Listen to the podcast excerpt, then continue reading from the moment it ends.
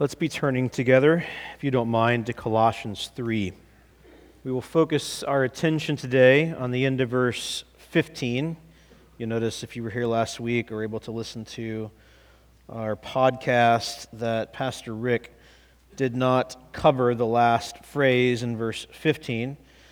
You are also probably pretty aware that in the original autographs, this one by Paul, that there were not chapter and verse divisions. So we will cover the last phrase in verse 15 and go down through verse 17.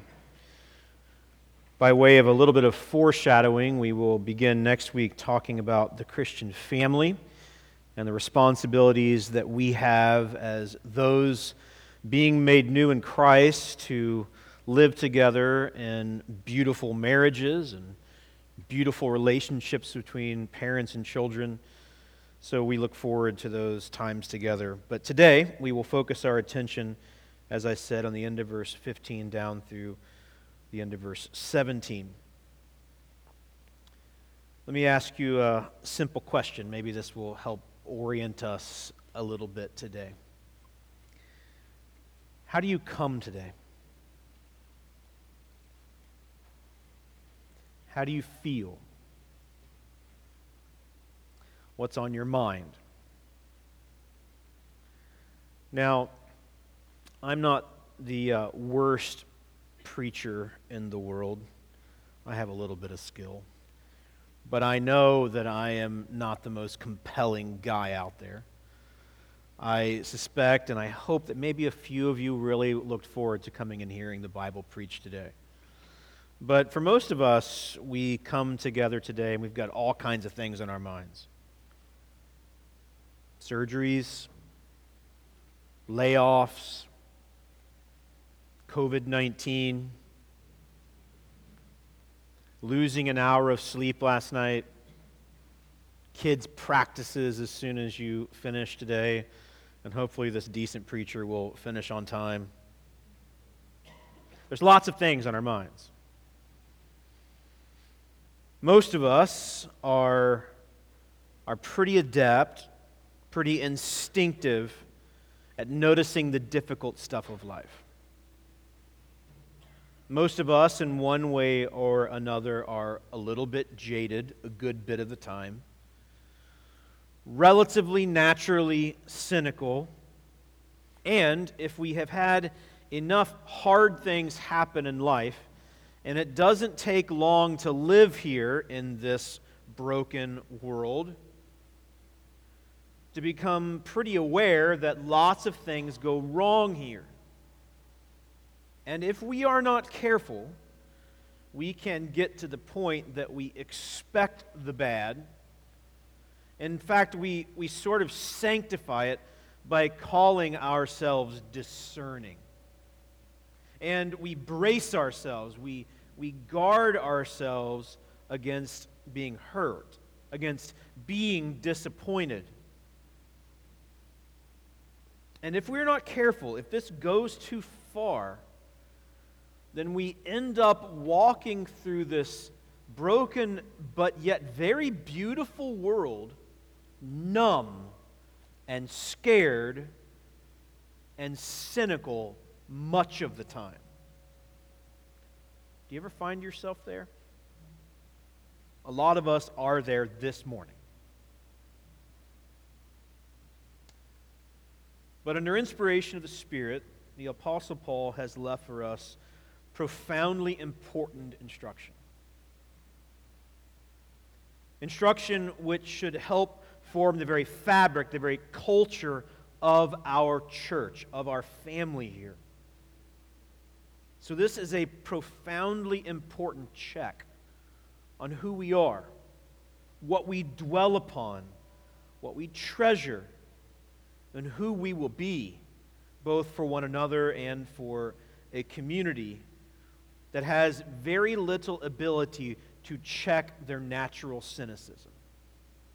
And so today, we are going to talk about from Colossians 3 15 through 17 how to nurture a thankful, and I would say because we are going to nurture a thankful we can therefore turn into a compelling community. For in an age of jadedness and cynicism, there is something disarming and compelling about a community of people that live with deliberate thankfulness. Why, here in our verses, three times, does Paul call the church, us today, to thanksgiving? Well, in Colossae, as we have discussed at length, there was some kind of heretical influence that had infiltrated the city. Not completely unfamiliar to other cities around the region. A heresy that probably, for the most part, was marked by a move towards self righteousness a desire to contribute something to our own justification. This same heresy shows up throughout the New Testament. In fact, it is ubiquitous, widespread throughout all of human history up to this day. The simple and pernicious, very evil, desire to somehow self justify. The heresy in Colossae fundamentally disregarded the Lord Jesus and his free gift of grace, which is alone sufficient to redeem us and restore us to God. But what happens whenever we trend over toward a posture of self righteousness? Where we believe that we must contribute something to our justification well, first, such a posture inevitably leads to unhealthy self dependence. We are constantly, unhealthfully introspective, seeking whether or not we are measuring up. And because we never will, the next domino falls, and that is that such a posture also inevitably leads to divisive cross comparison. Grace alone fuels thankfulness. Self righteousness between me and God and between me and you chokes it. My wife loves candles. She gets candles as gifts, she gives candles as gifts. Most of us guys do not do that. If you were to give me a candle, my male friends here, I might think that was a little bit odd, but it's very common among our ladies to give each other candles. My wife has lots of them, and they're nice. They're nice ones. I enjoy them as well. We have gotten to the point because I am a dutiful husband of 21 years that I will go shopping with her, and sometimes we will spend 10 or 15 minutes looking at candles. Our favorite candle store is Anthropologie. We have a particular scent she likes. I give them now to her as gifts. It works out pretty well. I have learned in candle culture, because there's candle culture, I have learned in candle culture that you don't just blow a candle out at the end of the night, particularly whenever you have spent far too much money for it. Like, you know, the scents are drawn from flowers that, like, these little pet monkeys have, you know, picked the flowers around. So, I don't know. The stories behind these candles, I don't know. They're very precious. They, that's why they cost so much, I guess. But you're not supposed to just blow this little candle out, right? You are supposed to put the lid back on. Did you know this? This is candle culture. And whenever you put the lid on the candle, guess what happens to the candle? It goes out. Now, let me tell you, the reason you don't blow the candle out is because it creates a little divot next to the wick. Did you know that? But if you put the lid on it, it's supposed to like melt and go out evenly. If you wanted to know, this is why. But when you put the lid on the candle, the candle goes out. The opposite of this, an opposite illustration, would be old Tom and Jerry cartoons. One of the things that I remember about Tom and Jerry cartoons is there seemed to always be rakes lying upside down in the wrong places. Somehow, Tom and Jerry's owners, Tom's owner, always had a rake, was always doing yard work. Furthermore, Tom and Jerry owners always had a fire going. And next to the fireplace, they had bellows. Do you remember bellows? Bellows are those things with the handles on the end that look like an accordion in the middle, and you pump it, and you're supposed to put it down at the base of your fire in your fireplace, and it stokes the fire and makes it flame to life. This is the opposite of putting the lid on the candle. Why do I give you these silly illustrations? As I've already said to you, grace fuels thanksgiving, like bellows. Self righteousness is like putting the lid on the candle, it chokes it and puts it out. And this is what was going on in Colossae. The self righteousness of the heresy around them threatened to infiltrate the church and threatened to lead the church toward the same kind of ethics that were showing up in the larger culture. The larger culture is naturally self focused and therefore naturally unthankful. It is only whenever we are being fueled by the bellows of the Spirit through the gospel of grace that we will be led to instinctive, natural thanksgiving. The opposite cannot seek things above, as we've already seen in verses 1 through 4 of this chapter. For such a person is always gazing inwardly and when one does lift one's eyes to see other people, one's eyes are only lifted to other other people so that you can cross compare. And therefore, thanksgiving between you and God dies. It is choked. And thanksgiving between you and others dies along with it. It is choked. Such a life will not be characterized by thanksgiving, our section for today. And as we've been learning the past couple of weeks together about the ethic of love, such a life will never be characterized by love either. Thankfulness curates our hearts toward love for God and love for people. How do we define culture? Well, it's a set of shared attitudes, values, goals, and practices that characterize an institution or an organization like ours. What kind of culture do we want this organization, this church family to have? One that is so enamored with Jesus, the giver of grace, the embodiment of good news, that we cannot help but pump the bellows of grace so that we turn into a thankful, compelling community. And that is what we will focus on today. So follow along with me, the end of verse 15 down through verse 17. Hear God's word. And be thankful. Let the word of Christ dwell in you richly, teaching and admonishing one another in all wisdom, singing psalms and hymns and spiritual songs with thankfulness in your hearts to God. And whatever you do in word or deed, do everything in the name of the Lord Jesus, giving thanks to God the Father through him. And thanks be to God for his word.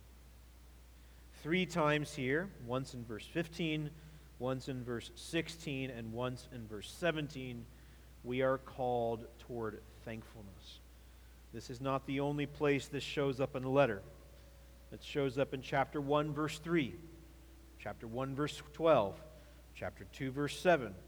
Here, three times in verses 15 through 17, and once again in chapter 4, verse 2. These are four short chapters chocked full, permeated by a call to thanksgiving. As I said to you earlier today in our service, we tend to think that thanksgiving should spring naturally, spontaneously from the heart and I guess it is best when it is done so. But the reality for most of us is we trend so inevitably and naturally toward unthankfulness, toward cynicism and complaint, that we must be called back to thanksgiving as a virtue. And I think that's why Paul does this here. He wants the Colossian church to be aware that if they give into a gospel of self righteousness, which is no gospel at all, it will choke their ability to be thankful toward God and, of course, the next domino, as I've already said, thankful toward one another. And so he calls a people that inevitably could and often do trend away from thankfulness back toward thankfulness, and we are no different than the Colossian church today. The truth of the matter is, we want to be thanked. We like to be thanked for the good that we do for others, for the role that we play in others' lives. It feels good to be thanked. But the truth of the matter is, we have a hard time being thankful. And this is more than just social propriety. What's one of the first things you teach your young children whenever they uh, are born into this world and they are able to begin verbalizing words? You teach them to say please and, and thank you. When we adopted our two boys from Ethiopia, we had a chance to do this once again. We took two boys who were on their third language, and some of the first things that we taught these young boys in English was to say please and thank you. But what we're talking about today is more than just social propriety. For there is a whole lot of people, there are a whole lot of people who say please and thank you. They've said it since they were able to walk and talk. But in their hearts, they are far from grateful, far from thankful. And the reality is, thankfulness is not natural for us much of the time. Complaint, dissatisfaction, grumbling, disappointment, worse things like gossip. These things are very natural for us, both because we live in a cursed world, but also because we still struggle with self focus and doubt. The reality is, we are bent, if you will. And even though we live in a world that is still filled with beauty, we are often bent. Martin Luther called this, didn't use these words because he was German, but he called this basically spiritual scoliosis. We are constantly bent in on ourselves, curved in on ourselves. And all we can gaze at is ourselves. And the longer we do that, the less ability we have to see God and see one another as good gifts. Despite our new birth, those of us who have trusted Christ, the onset of our healing from our spiritual scoliosis, we are still bent. We still instinctively fail to see all that is good and beautiful. Paul gives us three verbs here in verses 15 through 17. Well, actually, two. One at the end of verse 15, be thankful. One at the beginning of verse 16, that the word of Christ dwell in us richly. The word dwell there is in a command, an imperative. And there's a supplied one in verse 17. But basically, this passage could be structured around those three verbs be thankful, let the word of Christ dwell in us richly, and do everything in the name of the Lord Jesus. Supplied verb there. But I think because of this theme that keeps showing up, this theme of thanksgiving, we can easily say that we can nurture thankfulness, which then leads to the love, the virtues we've been talking about in the previous weeks, which then demonstrates that we have lives that are seeking things above. So we can work our way backwards. Let me say that to you in another way. What does it look like to be seeking things that are above? Colossians 3, verses 1 through 4. Well, it looks like putting to death our former vices. It looks like putting on virtues like love. But how does one continue to do that? One can only continue to do that if one has a consistently thankful heart. And then, how does one stoke the flame of thankfulness? Paul gives us two ideas here in verses 16 and 17. Number one, the word of Christ is to dwell in us richly. We are to focus on the gospel. That's verse 16. And then, secondly, verse 17, we are to do all for the glory of the Lord Jesus. So, to put all this together, how does one maintain a thankful posture, which leads to putting on love and putting off vice, which leads to seeking Christ? How does one do that? How does one have such a thankful heart? by knowing and rehearsing the gospel and by making sure that our trajectory is always toward Jesus. So, how can we nurture a compelling culture of thankfulness? First of all, verse 16 the good news of Jesus must permeate our minds, hearts, and words. Verse 16, Paul says, Let the word of Christ, Christ dwell in you richly. This is not necessarily a synonym for the Bible, although I would contend that Jesus is the central figure, the central subject of all of Scripture. We might define the theme of the Bible as God's redemption of his people in Christ, one cohesive story. So, in a sense, all of the Bible is about Jesus in one way or another. Paul probably doesn't exactly mean that here in verse 16. When he speaks of the word of Christ, he probably means the oral tradition that had been handed down from the apostles to the churches. And then eventually, as the apostles wrote the scriptures, they wrote the New Testament, it was primarily about Jesus. So, what was the church, the early church, to focus upon? Their Bible was the Old Testament, which testified to Jesus. And as they were writing new things down, which became our New Testament, and teaching the church, they were focusing their attention consistently on Christ. And what is the message of Christ? The message of Christ is good news. The good news is that we, who are sinful, separated from God, can be restored to God, not by our own efforts, not by our own merits, but by the grace of Jesus. What did Paul want to dwell? What did he want to permeate the hearts and the minds and the words of the Colossian church? Jesus' good news. And this must permeate our minds, hearts, and words as well. The word of Christ is good news for sinners lost and ruined by the fall.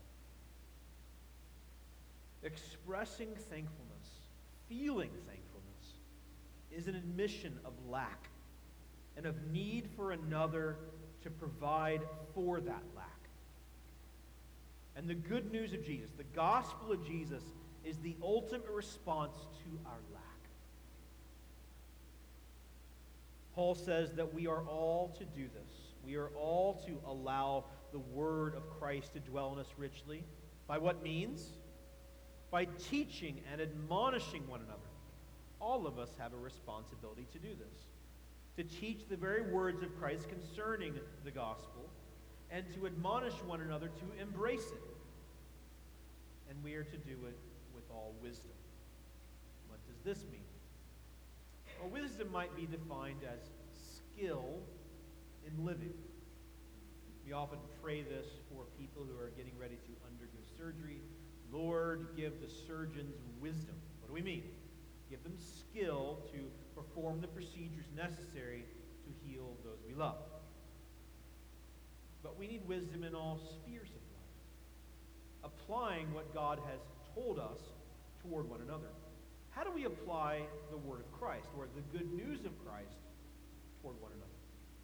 And we all, as I've already said, have a responsibility to do this. Well, we might call this gospel fluency. We might call this an adeptness to take the gospel and apply it discerningly to each person in each circumstance. What does this look like? Well, the truth of the matter is, most of us struggle in one way or another. Most of us go through very difficult times in life, and you may be there right now. What do you need whenever you are at your when your self righteousness has reared its ugly head? What do you need whenever the health diagnosis comes and the future is unclear? What do you need when the finances aren't measuring up and you are in the red each month? What do you need whenever relationships prove their fragility and they begin to fray at the edges? What do you need? You don't need a pep talk about self esteem. You do not need escape. You need good news. And you need this from your friends. And the truth of the matter is, the more that the word of Christ, his good news, richly and naturally dwells within us, the more skilled we will be in taking that good news to people when they desperately need it. The truth of the matter is, if your finances are thin, they may not get better next week. The truth of the matter is, your diagnosis may not come back the way you want it to come back, even if you pray fast. The truth of the matter is, relationships will fall apart no matter how hard you try, no matter how much you grind it out. But the reality is, final word will not be spoken by your bank account, or your doctor, or by ones you have lost. Your final word has already come in. Your verdict is in. And your verdict is justification. You are no longer under condemnation. And your trajectory, your destination is glory. And your relationship with God, you have trusted Jesus, is unbreakable. And what do you need to hear when life is at its frailest? Not that it's going to be okay, because it might not be okay tomorrow. And it might not be okay for a while. But if it is true that Christ has united you to himself in unbreakable covenant love, what you need most from your loved ones and friends is to hear that you have good news. And Jesus is the good news. We must be careful to be the kind of people that don't just use the Bible as a club. That is far from what Paul is saying here in Colossians 3:16. All of us have probably been there at one time or another, or experienced this. Where the Bible is used as a legalistic club to compel you toward a certain structure, a certain code of ethics, and rather than being helped by it, you shriveled up more and more and went more and more inside your own head and your own heart. how will you know the difference between someone applying the balm of the good news of Jesus, the word of Christ to your heart, on the one hand, and on the other hand, someone using the scriptures to compel you toward a certain uh, set of codes or beliefs, to, to control you? I think in the end, you have to ask yourself the question Do I come out of this encounter with another person feeling more loved by God and you or less loved by God and you. If all of us are to teach and admonish one another, and to do so with the content of the Word of Christ, the fragrance, the aroma that should be coming out of us is a fragrance and aroma of gracious love. Parents, is this what you are doing with your kids? As you are instructing your children in the good news of Jesus, what is their takeaway? Is it one of control, of keeping up appearances, of making sure that they don't annoy mom and dad? Or are they consistently coming away from such encounters with you, feeling more loved by God and more loved by you? Someone said recently in an article that I read online that some of the most important words that we can ever say to our kids are these No matter what you will do, I will never love you less. Is that not the good news? That no matter what we do, Jesus will never love us less. Now, does this give us license to just do whatever we want? Either in our relationship with Christ or in our relationship toward one another? The answer is, of course, no. But it should be, even as we call one another to repentance, that the aroma that we are leaving behind is one of gracious love.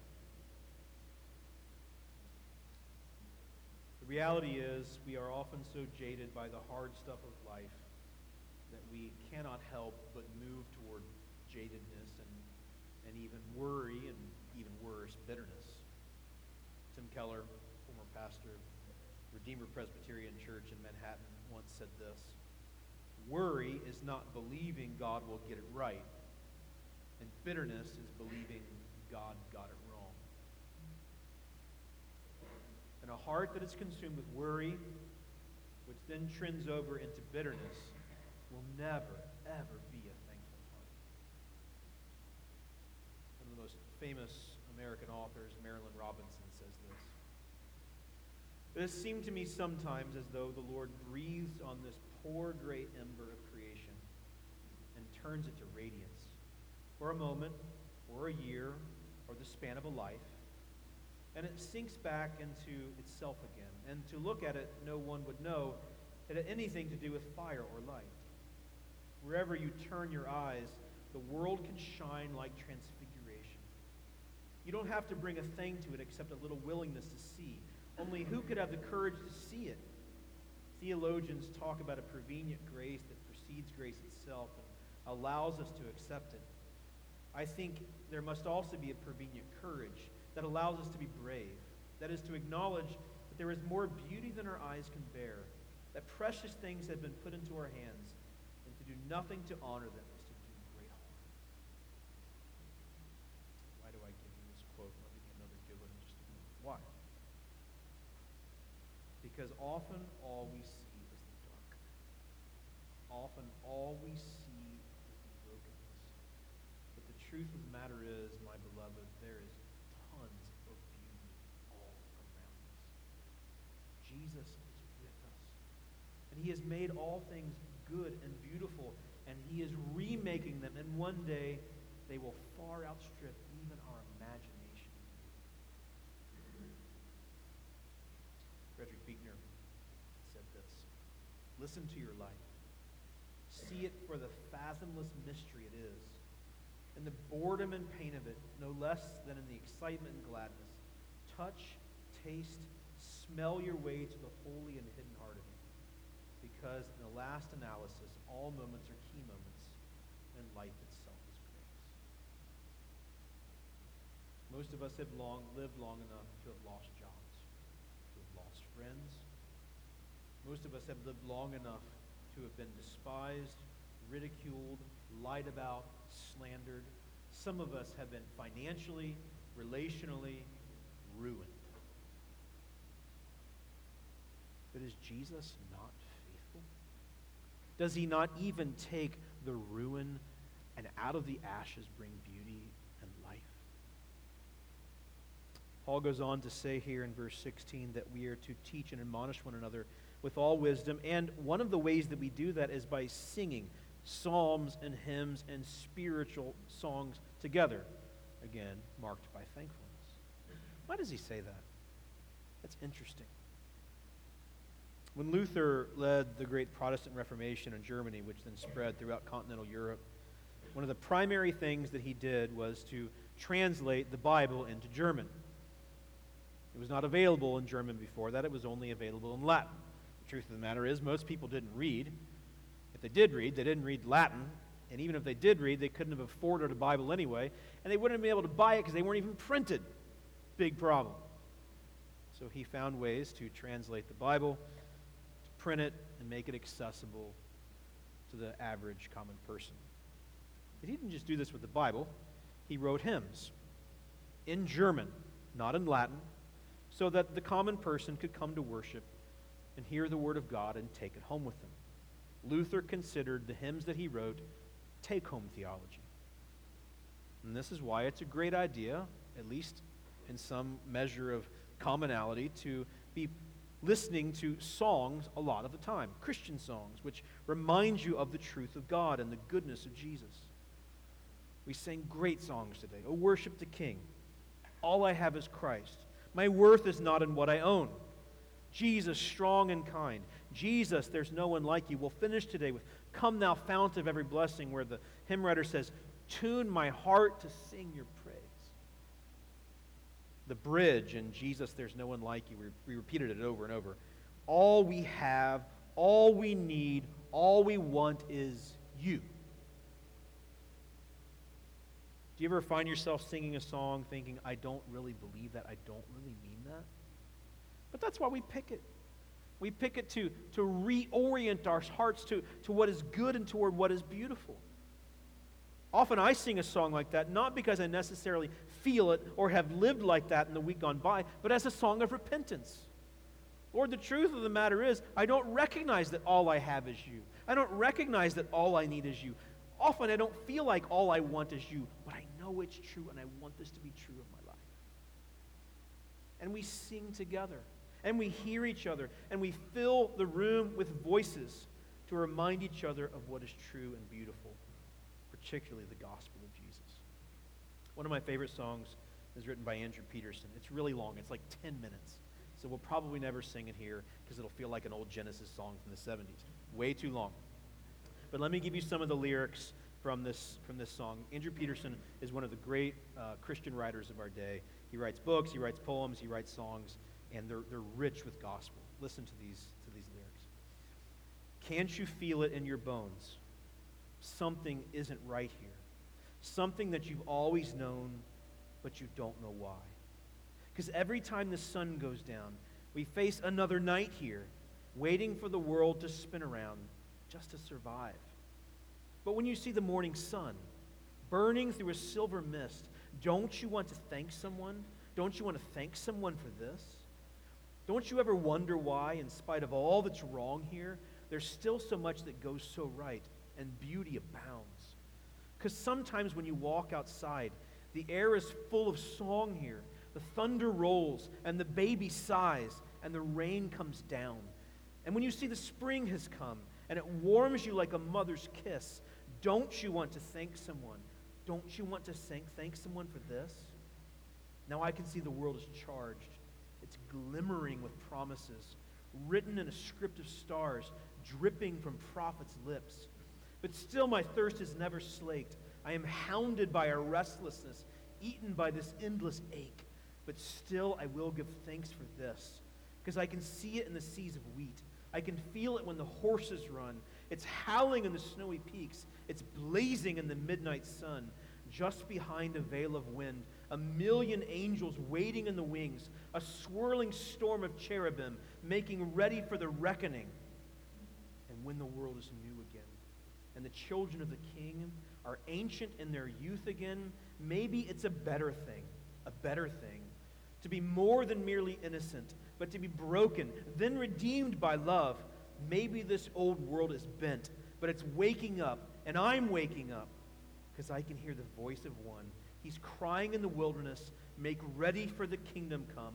Don't you want to thank someone for this? Is the world bent? The answer is yes.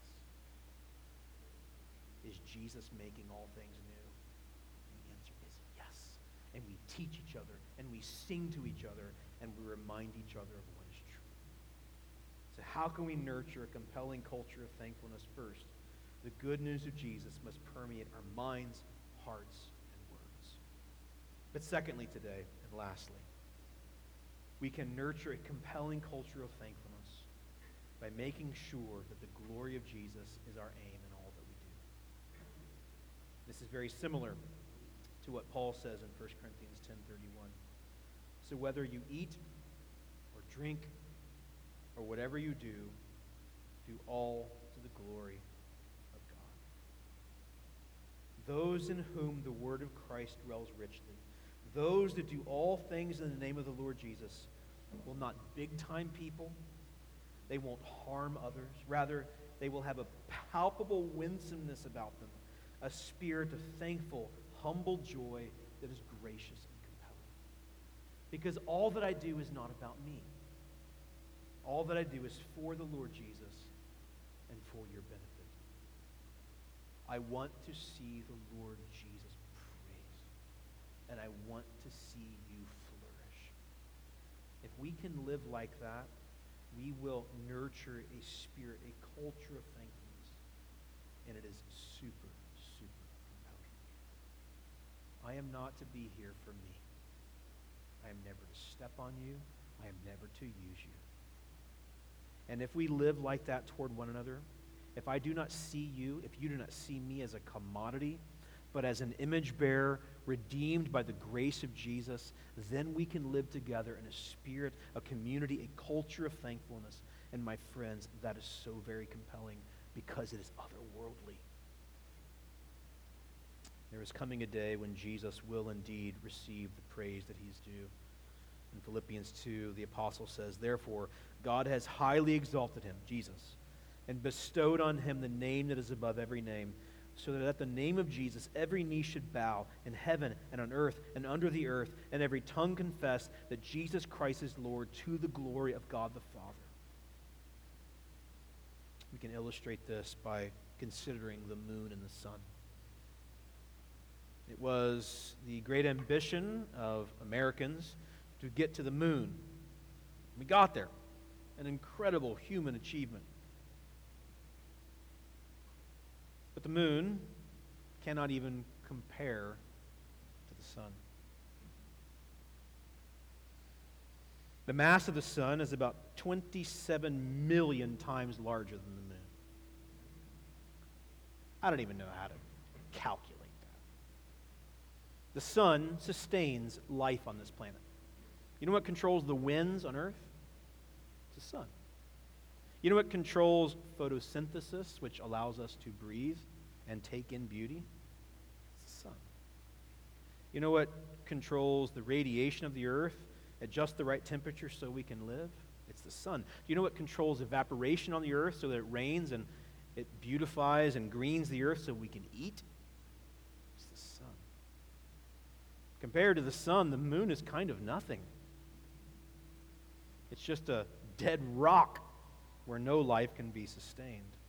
Whereas the sun sustains life of billions of people. But isn't it striking with the way that our solar system is laid out that something seemingly as insignificant in comparison to the sun can obscure it in an eclipse? And that's a lot like our lives, right?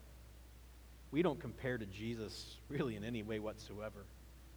But we can often eclipse him in the way that we live before other people.